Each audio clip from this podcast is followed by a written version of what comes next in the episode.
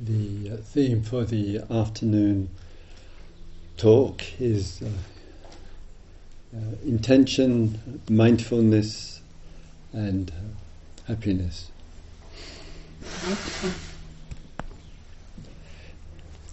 In this uh, classic uh, discourse of the Buddha of mindfulness of breathing, there is an exploration of the human experience, and this field of uh, uh, exploration addresses the primary aspects of what it is to be human.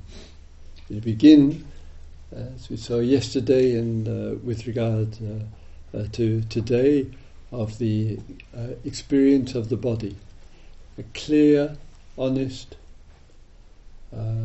directing of the mindfulness to the body, to the experience uh, of the uh, uh, of the body, and therefore there is a closeness and an intimacy with, rather than a detachment or being cut off from, and that uh, connection uh, uh, with the body in, encourages, as we see with the text, the full experience of the whole body the mindfulness of breathing being a contribution uh, to that.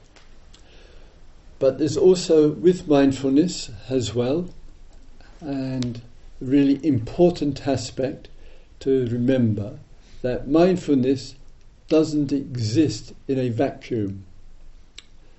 The quality of mindfulness, the presence of mindfulness uh, in its appearance, in its manifestation uh, requires other conditions for it to arise.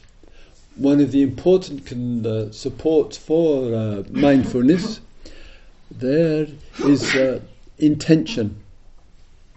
And so the mindfulness arises, there is uh, some uh, intention that goes along with it.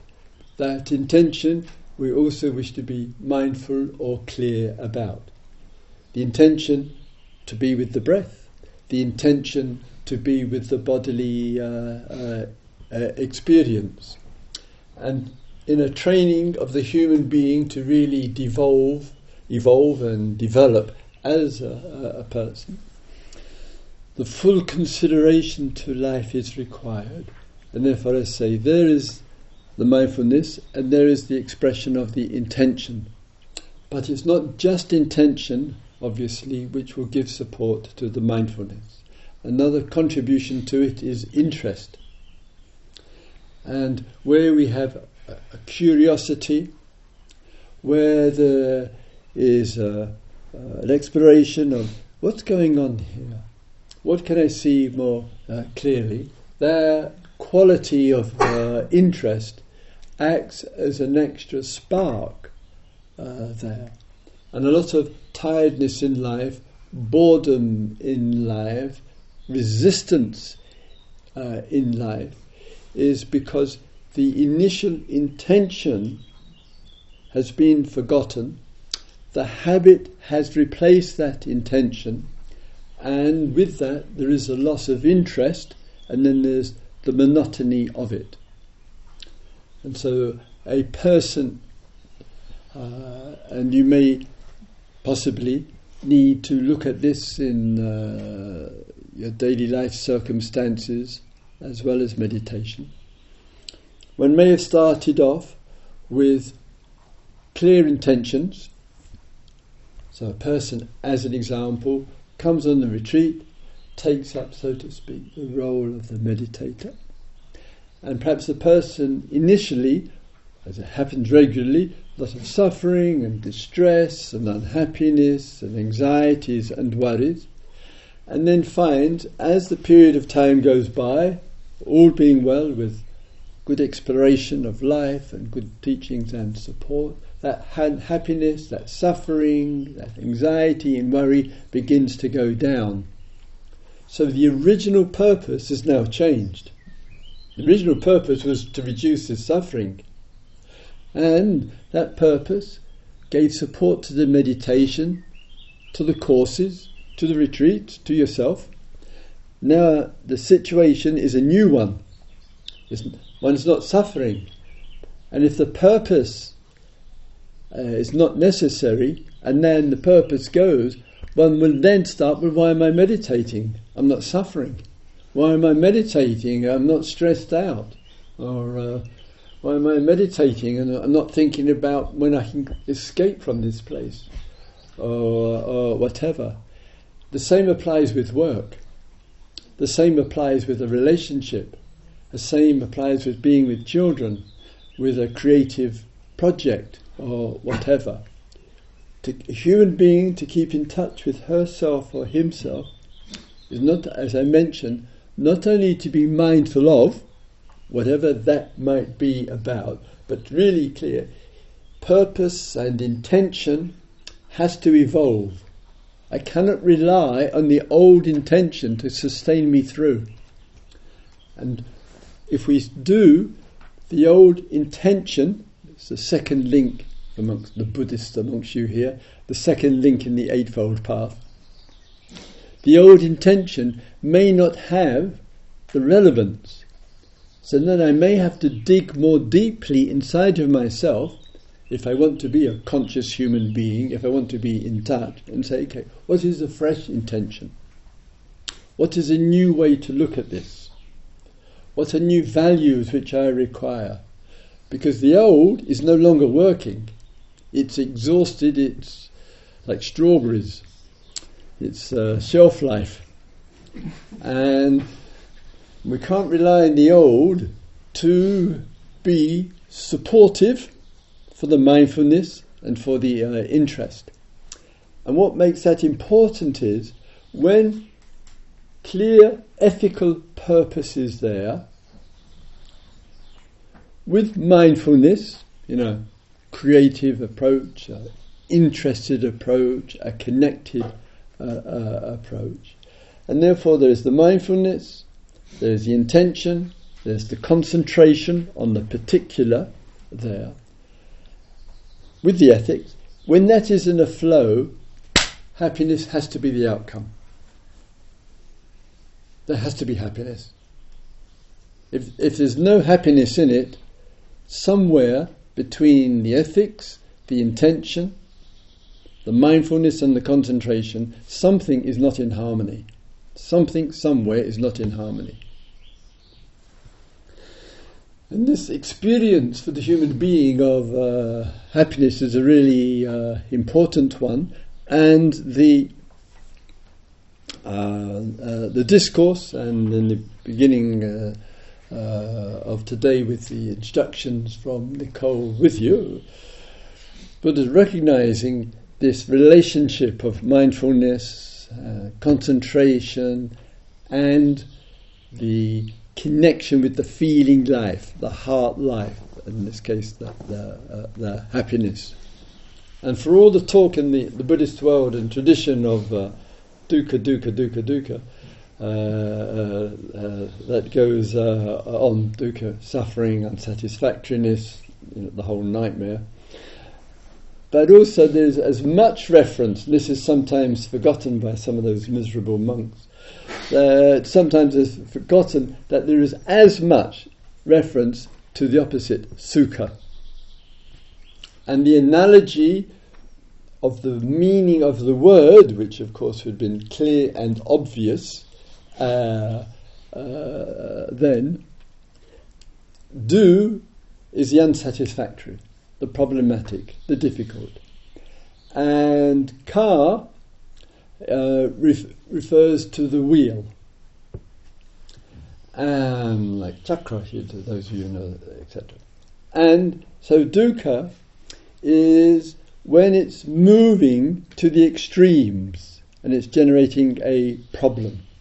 So with, with the wheel, this, those days, the wheel of the chariot, know, the wheel of the bicycle, or whatever uh, it might be if the wheel is too tight, it, there's going to be a problem because the wheel can't turn So, human being, we have to ask ourselves, are we too tight?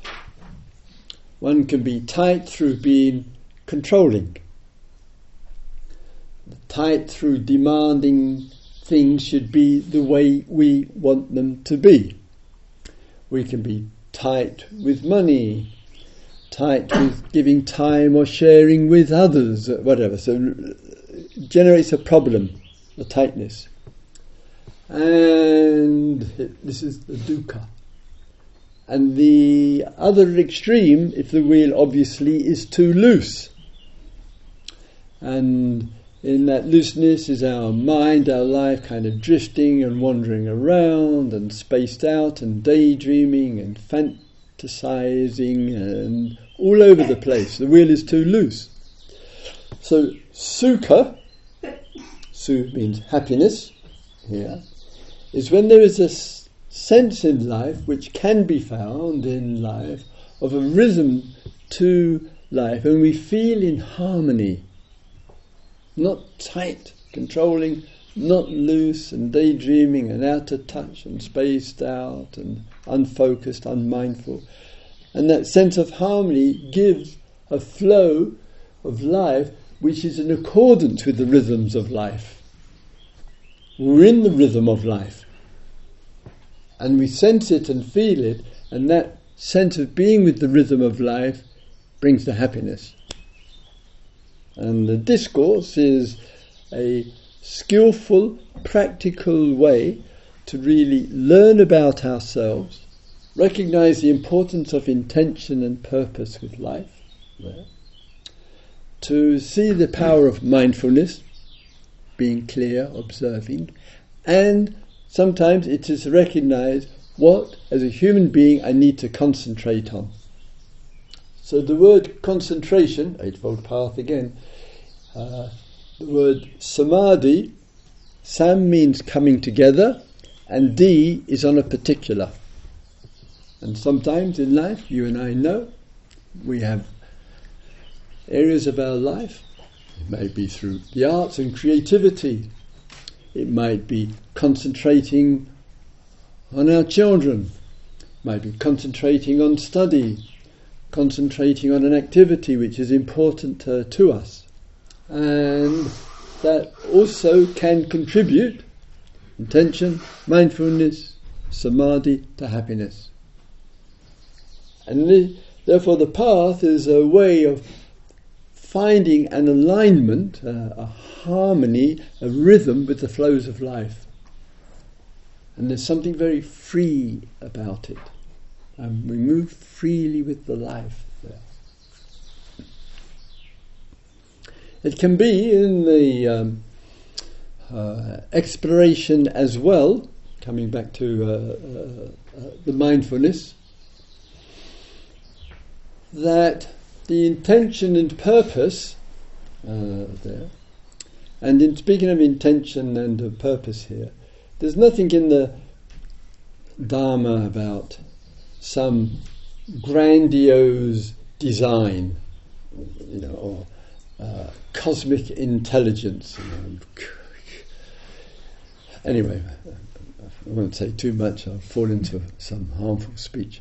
So, but sometimes one has all, all, all, of this, and then sometimes people will ask, it's a fair enough question as well, or oh, what is the, does life have a purpose? What is the purpose of life, uh, uh, etc. But this is to take, my view here, um, a movement, a formation, a construct, uh, an activity of the inner life, and then put it into a metaphysic. Metaphysic means in some grand plan of, of, of I don't think life has any grand plan to it at all. I, I can't see it, and uh, but for those who uh, like the God language, um, may look in that way. More, more uh, uh I'm, I'm more interested in the other way around, DOG, but it's, you know. Anyway, so it always feels more down to earth to me, but anyway, you know, everybody to their own. but sometimes, let's say, in the exploration uh, uh, of this, rather than the metaphysic, the purpose of life, the big uh, there, if we're a little bit more grounded, a little bit more down to earth, we could ask ourselves, it is an important question right here, what is happening in our life, where is the, what shows the purpose in our life at the present time? Much more simple, much more uh, uh, down to earth. And and that may be in the plural purposes, not just a single purpose, uh, uh, obviously. We really want to have some time for mindful reflection on these issues. This is where the silence gives, uh, gives in.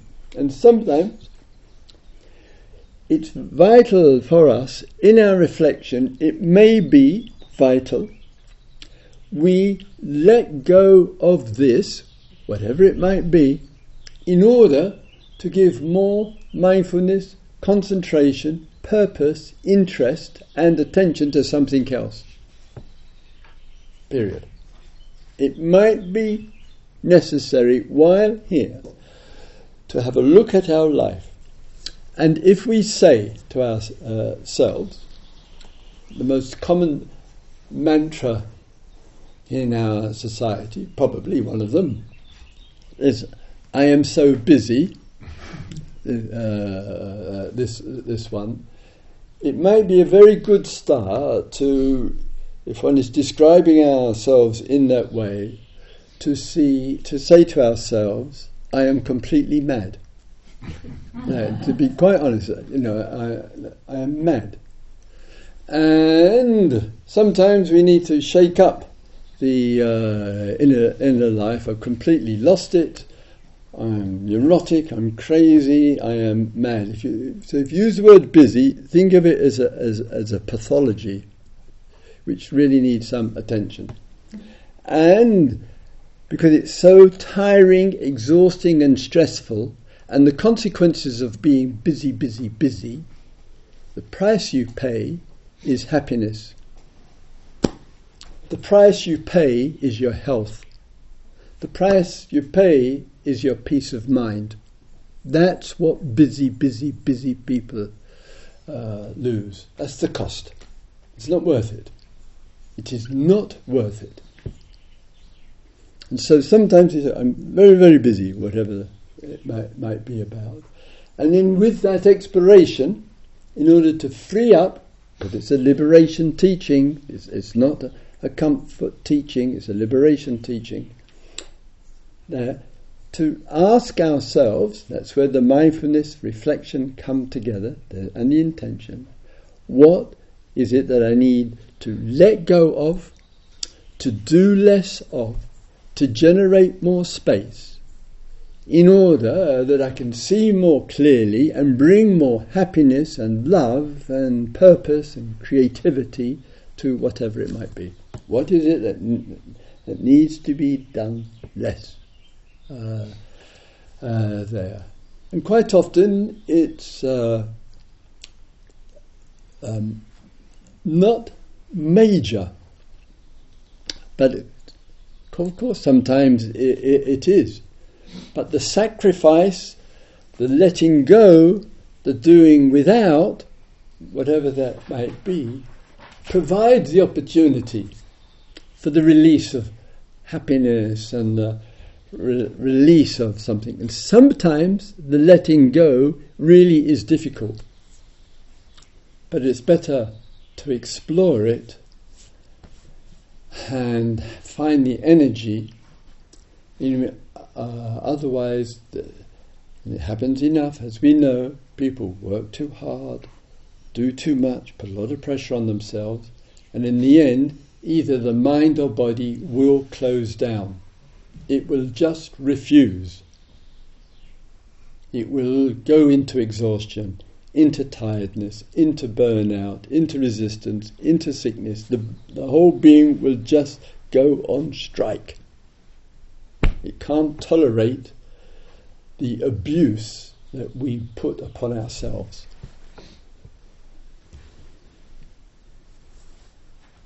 what we put upon ourselves.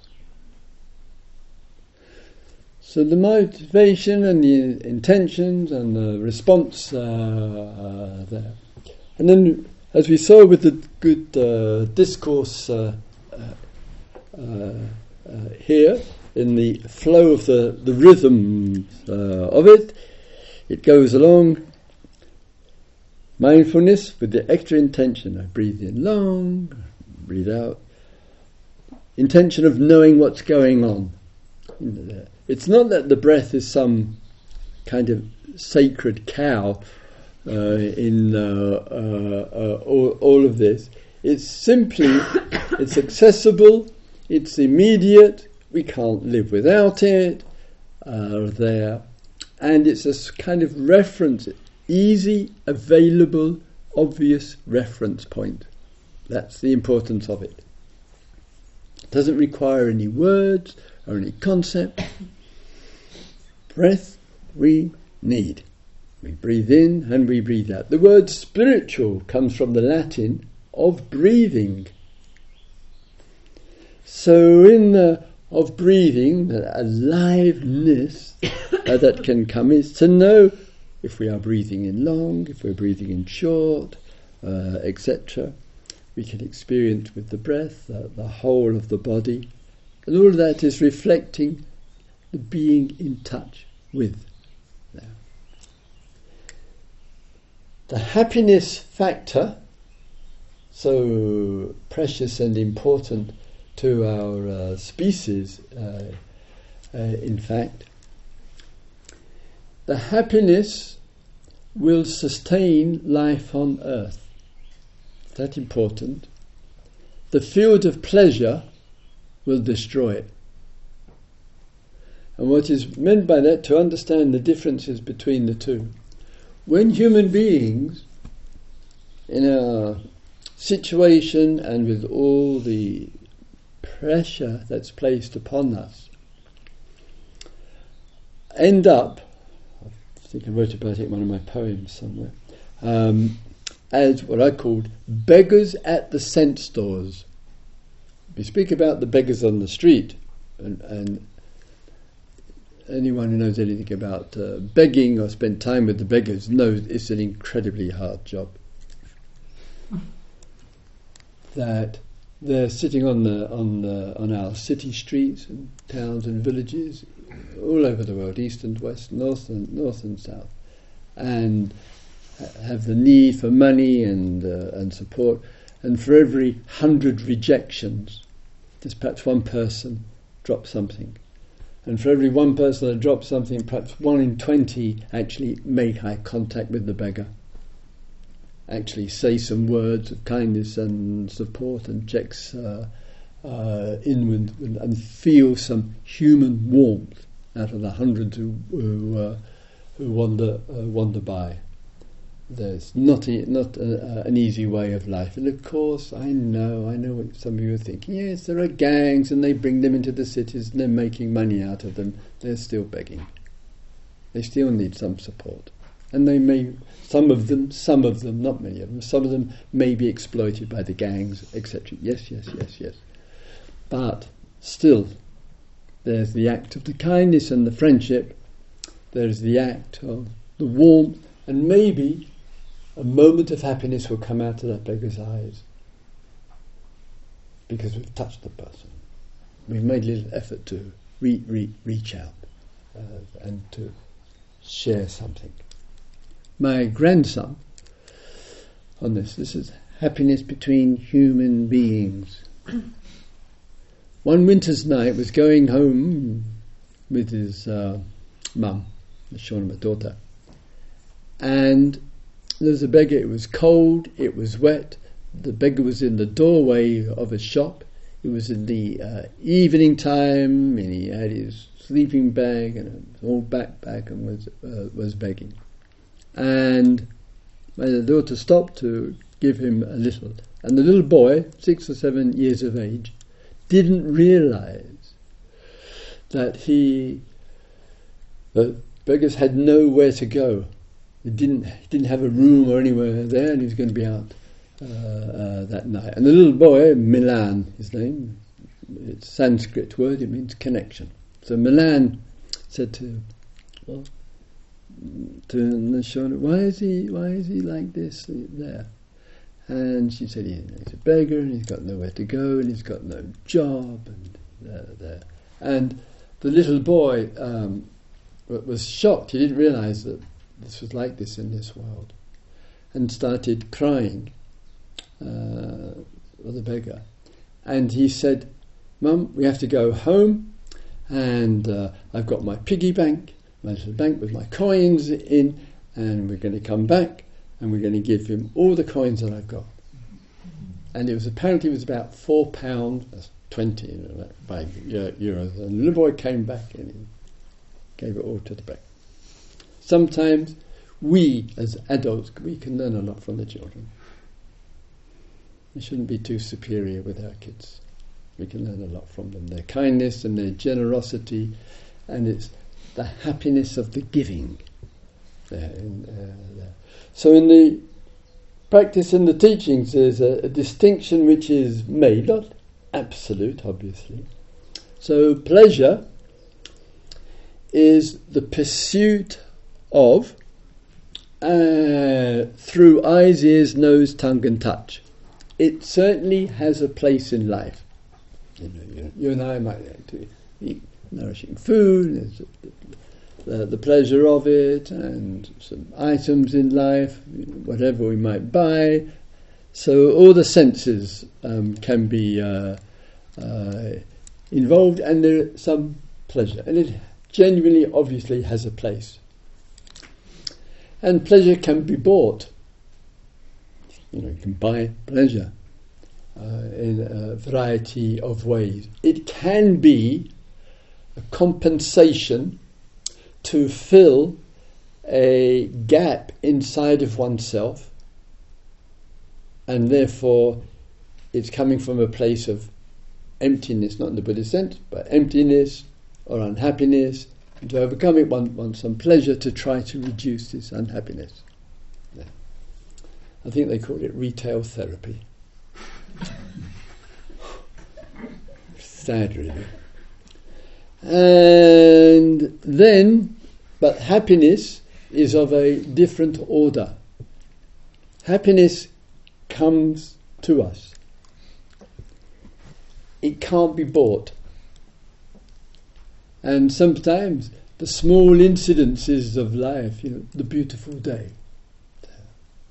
the silences, the stillnesses, the friendships, the, the, the, the lovely flower, the bird uh, on the wing, the sudden appreciation of something touching us, uh, a precious memory in life. It, it, comes out of the unexpected. It comes out of the conditions of th- things. And there's happiness is genuinely very precious. It's not making a demand on life. It's not making even a demand on ourselves. And the more spacious we are with life, the more we find the rhythms of life, the more opportunity for happiness is to come. And we still have our, you know, uh, uh, pleasures. Somebody today gave me some uh, very delicious chocolate, and I will take great pleasure in due course in eating them, mindfully, I hope, as the, the time goes by, uh, etc. And there's a real place for all of that. But to know ourselves, is it exaggerated? Is one's peace of mind dependent on getting what I want? That is to give too, authority, too much authority to things in there. So there's a place for all of that, yes, but not um, at the cost of happiness. And, we, and in your meditations, in the four postures of the day, uh, in much which can come to us, there is the uh, uh, food queue as uh, the uh, ex- example. And, and some people say quite honestly, Christopher, the only reason I come on a retreat is because the food is so good. and they're willing to tolerate seven meditations a day because the real peak top experience of the day occurs precisely at 7.30, 12.30 and 5.30, etc. because they're there. And sometimes there's the happiness, you know, and the pleasure of the taste going towards. But sometimes there's also the happiness which comes of the kindness of the staff, all the support that they're giving us, the real care and love that's gone into preparing the food for us, and uh, much, much more, and, and to feel the happiness of the event. This is lovely because it reduces demand on ourselves, it also reduces the demand of the other because we find happiness. One might think, oh, it's just about me and uh, happiness, uh, or me or being mindful, and me and being calm, or whatever. There is no better person in this world to be in the company of than happy people. It doesn't get better. Who the earth wants to be in the company of an angry, stressed out, blaming, irritable, complaining, moody, who say, oh gosh, find me those people. I just love being around them. No, no, no. Not a chance. Yeah. So, uh, happiness of the, of, the, of the being is actually a gift for the other. We're less demanding, we're less needy, we're less wanting, we're happy. And so our happiness provides a service to others. It's less demanding on the resources of the world uh, there, and it shows a rhythm and a harm, harmony. And the teachings in the second tetrad is a real uh, reminder uh, of that. But it's not denying the dukkha that can follow and be close to the sukha. It's not, it's not saying life is a wonderful experience and it's just magic and it's brilliant. Uh, their life will come along and slap us in the face if we think it's uh, an easy event to live with and live through. it, is not. And that means that sometimes, as I say, the, the dukkha the difficulties of life do arise. We do have to face them. It is uh, part of, of life. If we can remember with the happiness moments alone, with the others, in the moment, in the situation, in the memory, in the creative idea for the future. Remember the uh, happiness moment and we feel it. We allow ourselves to feel happy. We can stop the meditation methods and techniques and the forms and all the structure, etc. Just feel the touch of the happiness. And it's important to feel it, as Buddha, Buddha's teachings here, to know it well, because if we feel it and know it well on the daily basis, it's much easier to find. If we've forgotten it, if we're so busy, so our mind is so much employed in thinking, thinking, thinking, thinking, thinking, doing, doing, doing, it's going to be much harder to recover that happiness because actually we've virtually forgotten what it is. I read some time ago, I don't know how it is in Germany, but in Britain, that around 1960, so we're talking like 60 uh, uh, years ago, not many of you will remember it well. Some of us remember it far too well. Anyway, there, there, on average in Britain, people laughed around 20 minutes a day. Laughed, not laughed meant sound came out of the mouth. Around 20 minutes a day. How these sociologists came up with these figures, please don't ask me. But that's what it, I, I, read it. It was in a newspaper. It must be true. Um, there. Today it's down to five minutes. It's down to five minutes. That happiness level is diminishing uh, uh, there. there. No wonder the English needed Monty Python. Something to kind of cheer the population up. And it's never been so depressed since Brexit, I have to add. God. Every time I come, I have to apologise on behalf of 18 million people out of 53 million people who voted for this nightmare. Uh, I was just speaking with Wolfgang earlier on. I said, oh, "Gosh, please, I, hope, I hope the English do not win the World Cup. This my primary prayer at the moment. yeah, it's just going to feed the politi- political nationalism that we're mm. superior. Please, please, if they get to the final, please, please, France, beat. I really, I mean it. You don't have to live there. I have to live in England. You know, it's this wet, cold, windy island off the coast of Europe. yes, uh, no wonder they call for vitamin D. if I was so short of vitamin D after 20 years plus without the sunlight, there, I think D, D should stand for death. should be dead by now. Anyway, so sometimes when we look, recognizing the happinesses that come, comes from without, humour and joy, happiness through the nature, through the friendships, many happinesses, many happinesses of our days together.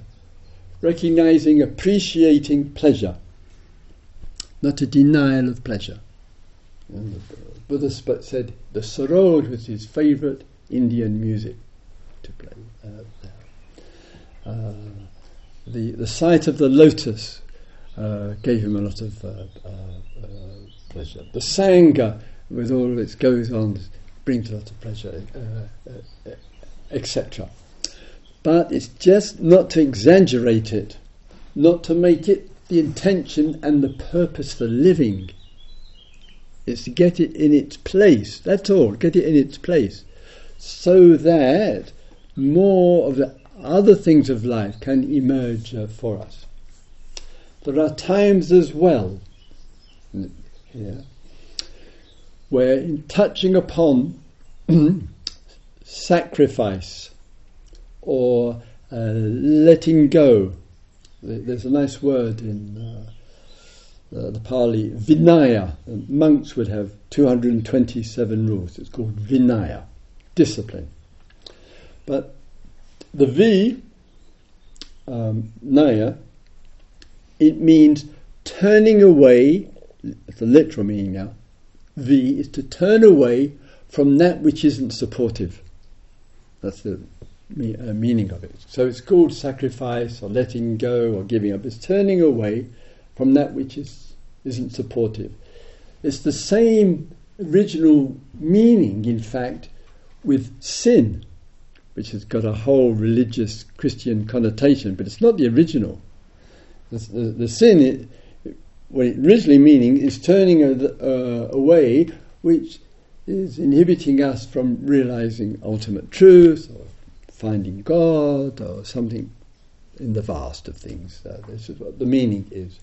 So sometimes in our mindfulness, in our intention, and we look at something and we just know this needs to stop, to come to an end, whatever that might be. It could be a habit, a tendency, uh, an addiction, an obsession. We just this really has to come to some uh, uh, end. It is not easy because we might be taking on challenging years of habit years of doing things in exactly the same uh, way, and it genuinely isn't supportive. And the mind can come up with all the reasons why this is like this. And we can spend a fortune with the beloved psychotherapists and the analysts and all the uh, uh, uh others and we might have an incredibly clear explanation of why I have this habit and tendency. And we followed the trauma, we followed the habit, and we've conveniently put all the blame on our parents. Thank you, Mr. Freud, for that. And much more uh, beside uh, there. But it may not make any difference. We've got a very clear explanation, we know the history, we've got it all worked out, and we are still stuck with the issue. It's the changing of the issue which really matters. And it might require from us some quality of interest. What, uh, what is going on here which requires some change? And like a house of cards, it sometimes you pull, as we know, the bottom card out, the whole thing collapses. The clarity and the sharpness and the insight is what is it that needs some shift, some change to reduce its influence? Because it's an oppression. It's got a background and a history to it. And sometimes the thing which makes it difficult is the clinging to pleasure. Extraordinary phenomena with us. The very thing sometimes which is causing some problem to us. Uh, there, that part of the reason, the thought will say, "Oh, I don't want to give this up. I don't want to change this because I like it, because uh, whatever it might be." And it takes some looking at it to say, "Wow, but what are the costs? What are the small steps?" And if we can't find a way out of a habit or an addiction or a pattern or whatever, it might require the good wisdom and the good counsel of other people. It's not a teaching you have to work out the truth for yourself. You have to work out your own salvation. You have to do it all by yourself. Uh, it's your choice. It's your responsibility. It's, this is not, not, not in the Dharma teaching. No, there's no, no, there isn't uh, that voice anywhere in, in, the, in, the, in the Dharma. And the only incident where it was referred to once in 10,000 discourses, I remember right, this one, where a person went to the Buddha and and was in great difficulty. And it was difficulty in the people that he associated with. And the persons that people associated with were greedy and aggressive and problematic and hateful and, and just problematic persona. And there and he said, What can I do faced with having to be involved with all these people all the time? And then on that, say one, one occasion it was said, the Buddha said, if you can't get the support from others in terms of kindness and understanding and respect and friendship. He said, then you take refuge in yourself. Then you take refuge. And that sentence, unfortunately, more in the West, I have to say here, sometimes used, oh, Buddhist practice is, is all about yourself and uh, and you have to do it all by yourself, and you have to do it for yourself. It is not in the teaching. Just one example like that there. In other words, the Sangha of women and men work and cooperate together. We support each other. We contribute to each other. We learn from each other. We give feedback to each other. We meditate together. And together we develop a culture and the climate for change. Can't expect people who've got health problems, physical, psychological, emotional, unresolved issues, things which need attention to say to them, well, it's tough. Work it out yourself. Brutal thing to say to people. Well, it's the other merciless, unkind one liner is, well, that's your choice. Try telling people who are unhappy and depressed it's their choice. and, and say, well, you have to get on with it. It's, a, it's, it's unkind, it's abusive speech, in my view. So we, we, are here for each other. We give support to ourselves, yes, but we give support to each other as well. And just coming to the point uh, with this. It may not be uh, easy sometimes to make the change because it's not easy to find the change which will be beneficial. You know, a small example from yesterday uh, evening, the good person came and we had the inquiry uh, uh, uh together and and spoke, and it's a very common voice. We know uh, with regard to allergies, uh, etc. And sometimes the allergies are, in this case, obviously related to a very specific food, specific sometimes, or, uh, or an element of the food, in this case called uh, the protein uh, there. And as we mentioned and discussed with uh, uh, regard to this, the background and the history with these things can go right back, right back to uh, childhood, right back to uh, birth, uh, before or whatever. Still, nevertheless, there is dealing with and giving attention what is today. There. What are the conditions which maximize the opportunity, not only for physical health, though that's not guaranteed, but at least complete peace of mind with the situation? And quite often, it's just a, an, uh, an example here, what is it that obstructs the healing and the peace of mind.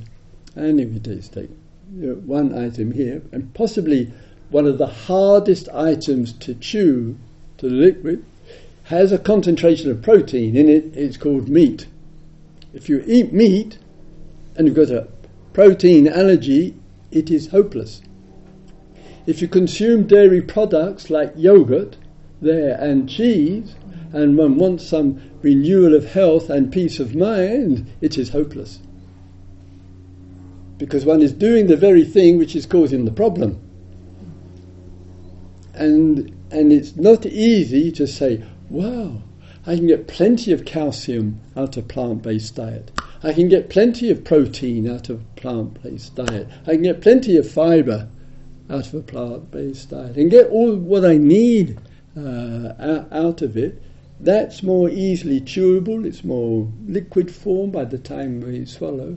And maybe in the absence of all the, all the nutrients I need is available and the body gets a chance to heal and the mind is at peace.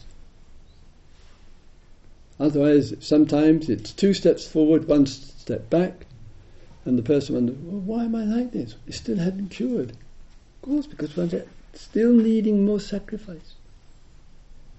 And I say, I just use it as a reference from the evening, but equally more important, more importantly, is that when we give attention to an area, and it's a really pressure, and we make some change and modification, and we come out of it, and we think, that's behind me. What's the feeling going to be? Happiness. Finally, real peace of mind. Finally, I'm out of that habit, out of that conditioning, out of that addiction, out of that problematic self. And the, the Buddha gave three examples uh, of this, both in a kind of practical and metaphorical sense. He said it's like somebody, and some of you will uh, know this, who has been in debt been in debt for years. Now, some students, not here in Germany, but in the US and the UK, hugely in debt. They'll be paying it off forever. They'll be paying off in the next life if the government could get them. and, uh, and the day comes when the debt is finished. One is no more debt. One is free from the debt. What's the feeling? Like my my my, my daughter won't mind saying, not that she's not here anyway, but anyway, she found herself not even her fault, £9,000 in debt to uh, the government um, in some allowances or whatever. Government's fault, but they blamed her for not telling the government. And she paid it off something like at, something like at the rate I can't remember, I remember what it was, but like seventy five pound a month. she's a single mum with four kids. Paid it off at 75, uh, 75 pound uh, a month. She didn't even tell me about the debt. You know. So it took ten years. Yeah. And two or three months ago, she said to me, Dad, I had this huge debt which she never mentioned to me before. And she I've just paid it off. And so she received a notification. She rang social services, the housing department, which was where the problem was, uh, and rang them up there, there. And the guy who told her about the debt answered the phone. He got, he got through to the department, he answered the phone for 10 years. And he said, You paid it off. He said, I never thought it would happen. he says, Most people just do a run. she said, Yeah. And she said, It's a great feeling to be out of debt. There. I was in Nablus in, the, uh, in Palestine. The guy, we're having a meeting, what to do with regard to the occupation. And the guy in uh, Nablus said to me, he was in uh, one of the Israeli political prisons for 27 years uh, uh there. And one and the prisons out in the desert. I've seen one of these prisons. Prisons out uh, out in the desert. Yeah. And one day they came to his cell. They walked him out to the front in the prison, in the middle of nowhere, because they don't want anybody to know where these places are. Opened the main gate, said to him, "You're free," and pushed him out the front door. Closed the gate, I went back in. He said, he, he, said, I didn't know. Left, right, I didn't know what. I was in the desert. Didn't know what to do. Yeah. And now he's got himself back in Nablus. I said, "What's your job?" He said, "I'm the traffic policeman." he said, "I've been police for the last twenty-seven years. I didn't know what to do." So now I'm a policeman and I do this. he said, I love it. really happy uh, man. And I noticed my, my the family I stayed with, um, the wife, Rauda, wonderful, head of the Women's Centre, so I was working with the women uh, dealing with traumas and death and stuff, and eight years in, in an Israeli jail. Ibrahim, wonderful, wonderful husband, as kind and beautiful as a man one could meet. 16 years in an Israeli jail. And yet, sometimes out of it, people in the prison situation, they learn incredible negotiating skills. They learn about community. You know, prisoners sometimes make the best politicians. I think we should put all our politicians in prison for a few years. I, I, I, think they'd come out much better human beings. uh, there, and there have been some great examples. You know, of course, Nelson Mandela and Mahatma Gandhi, and many, many others uh, all over the world. So I say sometimes in a situation it comes to a completion. Like the Buddha said, being in prison, being being. Uh, in that. A lovely participant in the, over, uh, over there, all too humanly enough. Uh, there, bicycle and accident with the ankle, and you're seen, and going to need some uh, good attention from uh, the doctors in in the days ahead. And come when it's the healing has taken place and it's complete, and the plaster will be put on and taken off in a few weeks, etc. As the Buddha said, one has had a, an accident or had a sickness, and then the health is back, one is healed. What a relief! One is happy that it's complete, happy that it's finished. He said when he was out of prison, felt so happy, released at last. One's in debt, released. So these are happinesses, happiness of coming out of difficult circumstances. Want to be able to receive and appreciate those.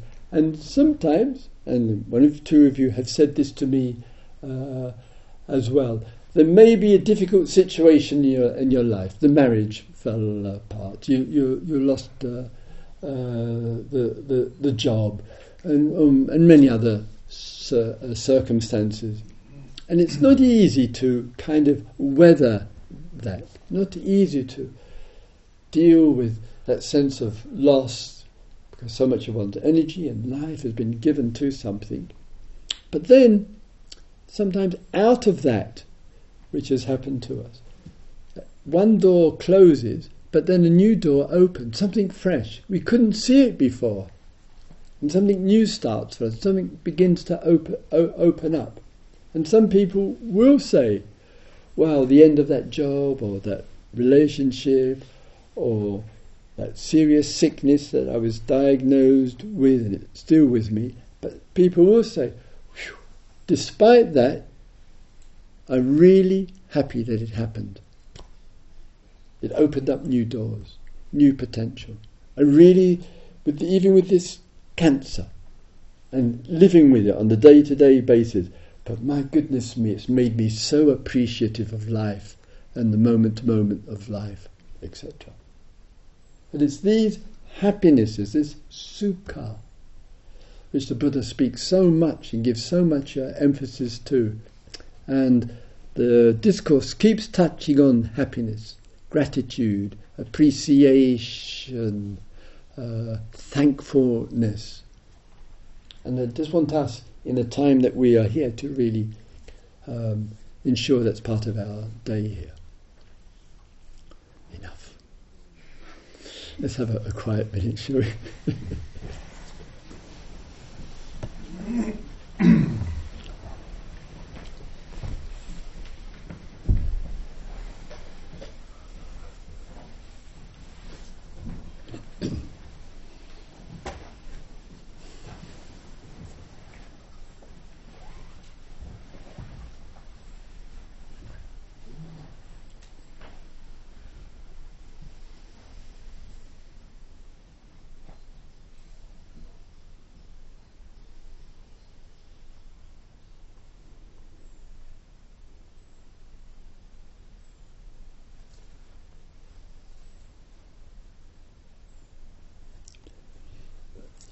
may all beings explore the experience of life.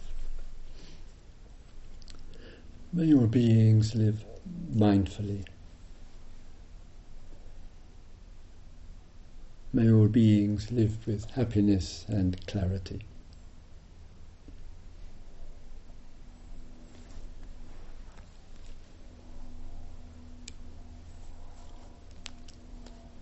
So the time is five minutes past five. Nicole was very kindly, as, she, as, she, as she's been doing for 10 years. 15 years now.